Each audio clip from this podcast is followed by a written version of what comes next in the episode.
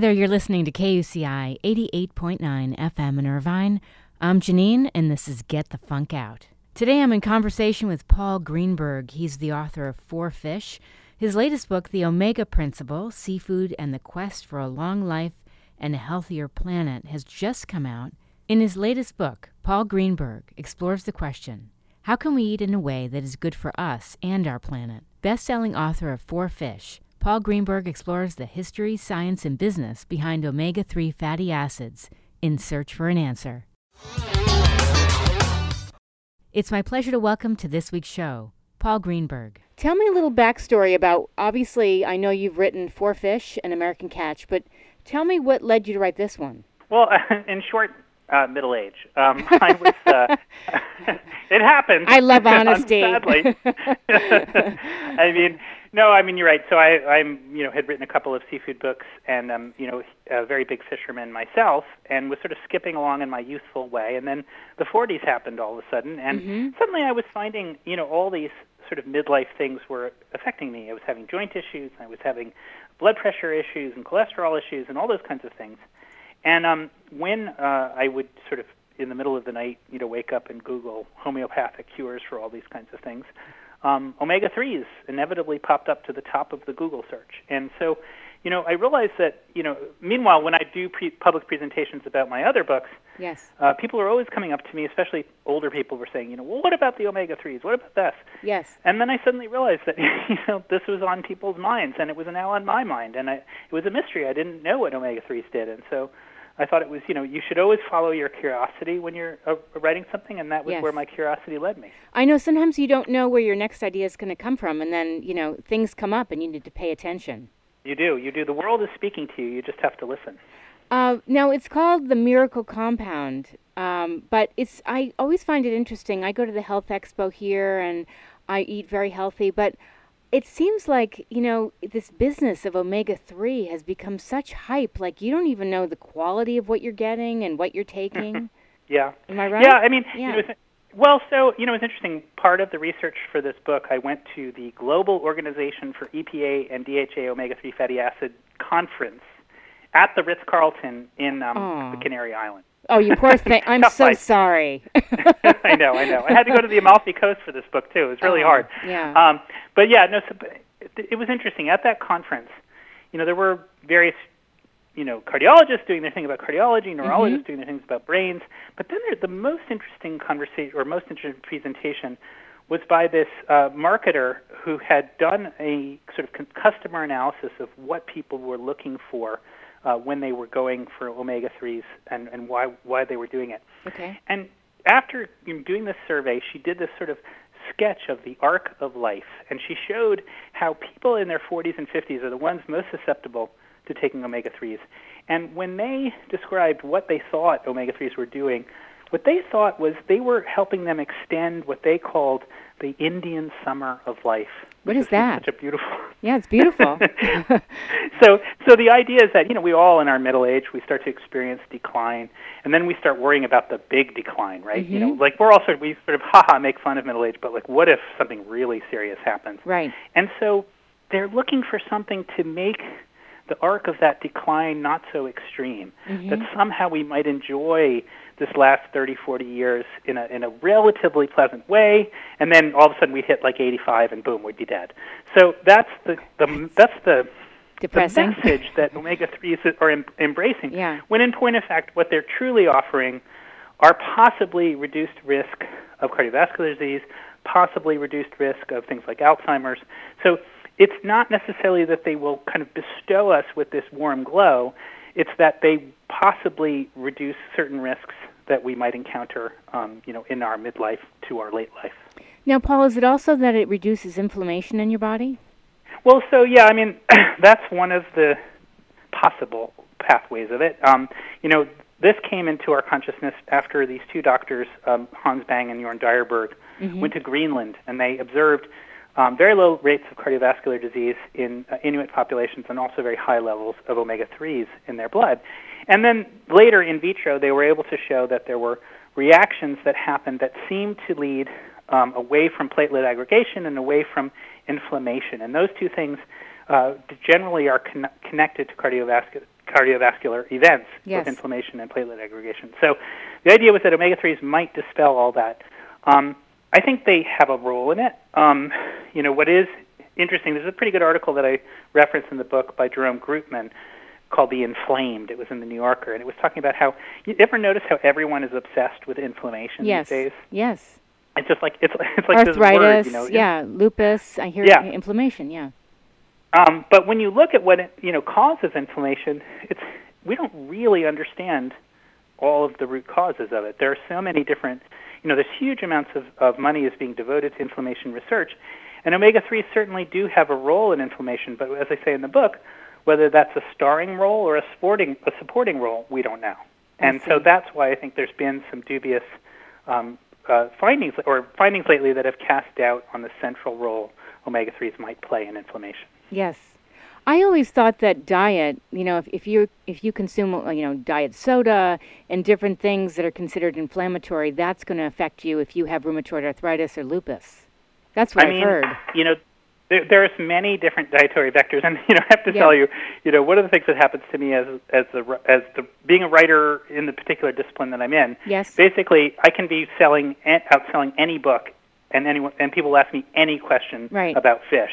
You know, just my, and just as you and and what I, I'm, I'm sort of new to the health space because of this book. Okay. And what I found is, you know, just because I've written a book that has Yeah. connections to health, I get every question about health. So, like diet soda, not in the book. but, How many- But but it might. How many teeth does a salmon have versus a halibut? yeah, exactly. You would you wouldn't believe it. It's it's amazing. Oh, my God. But I mean, I, at, at the same time, you know, while I sometimes I'm like a little befuddled by those questions, Sure. just because I like to be, you know, I like to be information positive, and um, I don't like to say I don't know that. Mm-hmm. Yeah. Um, but um, and and actually, over the years, I've accrued such a body of knowledge about fish and seafood, and a certain kind of body of knowledge that's not, you know, wonky science, just like Sure. kind of cool stuff. Like here's a good, here's a good one. Did Okay. you know that if um, Finding Nemo were to really follow what really happens with clownfish biology, that after Nemo's mother was eaten by the barracuda, the Yeah. most likely thing that would have happened in real biology is that Nemo would have changed genders and mated with his father. Really? What? fish, fish are polymorphically perverse. I mean, fish are very quick to change genders, and there's even a, a memory key, uh, memory uh, reminder tool that um, fish biologists use. Um, uh, was it hot chicks and cool dudes? Oh Because my hotter God. water tends to produce female fish, and cooler water tends to produce male fish. so when's your animated film coming out? I have a TED talk, but I haven't done an animated film. Oh, my I mean, that's the thing. Yeah. You know, what fascinates me about the ocean, and really why I wrote the Omega Principle, is there are so many interesting little detours that you can take, and I try to take some of them in the course of the book. I mean, it is really fascinating, for example, that omega 3s are not actually created by fish in the first place. They're actually created by uh, phytoplankton. oh. And phytoplankton are the real, they're very instrumental and key to hum, to living the, the living world. I mean, one out of every two breaths that we take, the oxygen is from phytoplankton. what what exactly, um, Paul? Excuse me. What exactly is a phytoplankton?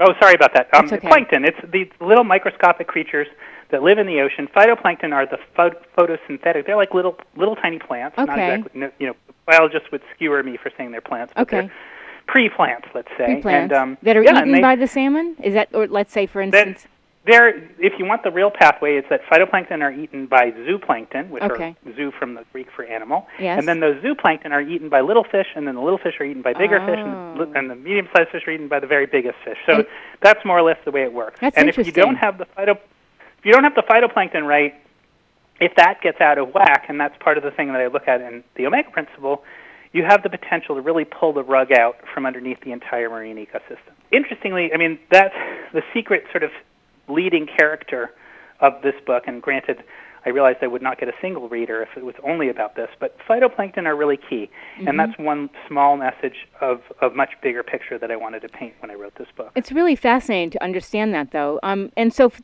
as far as the omega principle, it's a system of eating and producing food that's both good for our bodies and our planet. Yes, yeah. Well, so in the end, I concluded that you know supplements. Not so sure that's the best way to go. What we really need to do is to change our way of eating. And oddly enough, you know, I think the sort of kind of binary people out there might think, oh, I want to save the ocean, I should stop eating fish. Mm-hmm. But it's really not as simple as that. What we really need to do is think about eating things that are restorative to the ocean. So things like clams, oysters, mussels, these are all uh, things that we can grow that actually make the water cleaner and make habitat for smaller fish. Um, it also means, the omega principle also means eating some of these small oily fish that typically get overharvested by the um, by the reduction industry, which turns them into fertilizer and animal feed and dietary supplements. So instead of that whole kind of industrial pathway, my suggestion is that we try to eat those fish directly and eat eat fewer them fewer of them than the industry takes out for industrial purposes. I see. Um, the other part of the omega principle is trying to lighten our burden on the land. Um, currently, we eat about 210 pounds of land food animal meat a year and only 15 pounds of seafood. Um, I think you know for a Mediterranean diet pattern where we would only eat a couple of meals of, of animal protein a week, which is what a lot of nutritionists now say is probably the best way to go. Mhm. If we were to do that, lighten our load on the on the on the land food production, and to eat sustainably raised and sustainably caught fish, I think that would lead to a much less carbon intensive food economy and to a more balanced planet. yeah, no, it's great. Now, where can people find out more about you? So they can go to my website, which is paulgreenberg.org, not com, but org. Um, Okay. I think paulgreenberg.com might be a lawyer, but um, paulgreenberg.org, and um, and um, they can also just Google the title um, Omega Principle. A um, bunch of news and stuff is up there, and the book is available through Amazon and Barnes and Noble, but also hopefully your local bookstore will also carry it. Is there anything else you would like listeners to know about the book? Well, I just would say that you know, once upon a time, a marine ecologist who's a great writer. Um, I asked him his advice for writing a book that would bring people to the ocean. He said, "You know what? Ultimately, people aren't interested about fish. Or not people are not interested in fish. They're interested in people.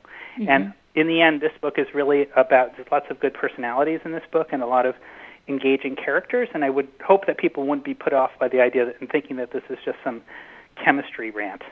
Right. I mean, it's really interesting. I mean, it makes total sense. Here you wrote um, this book, Four Fish, An American Catch. It seems like a nice addition to what you've written. I hope so. It's I call it my marine trilogy. So you know, as they say in advertising, buy them, buy all three. So, one last question. The name of my show is Get the Funk Out. How did that whole experience of writing this book and traveling so far and doing all this research, did it kind of nurture you and help you through this time of feeling like you were aging and all that? It did. You know, I think that one of the things that was most inspiring about the um, the research that I did is that almost everyone I interviewed was probably 50 years old or older Mhm. and showed no sign of fatigue, showed no sign of kind of boredom. They were all, in their own way, very engaged in what they were doing. And all of them, in one way or another, were engaged in trying to find balance in the planet. Um, so I guess what I took away from that is you know, it's really things like the supplement industry that would like to convince us that our life is a series of phases. You know, and you look at like say the auto industry, right? Right. Every phase they try to sell us a different car, right? We get like a a little coupe when we're, you know, 25 and can't Right. afford it, then we get a four-door, and then we get an SUV, and then finally for our midlife crisis we get a sports car. Yeah. So I wanted to get away from, th- and I've really tried to stop thinking about my life in terms of phases and really try and think about the whole thing. And that's why I recommend the whole fish rather than the pill. I think it's great because, like I said earlier, you don't really know what you're taking and the quality of what you're taking. That's right. And a Yeah. fish is a fish. Exactly. Well, thank you for that profound end of our conversation. A fish is a fish. My pleasure. and I hope you get your funk out. Oh, thank you. Thank you. Uh, Paul, it's been a pleasure chatting with you. Thank you so much. My pleasure. Take care. If you missed any part of this, everything is up on my show blog, getthefunkoutshow.kuci.org. If you want to follow me on Twitter, I'm at moms, M-O-M-Z underscore rock. You've been listening to KUCI 88.9 FM in Irvine.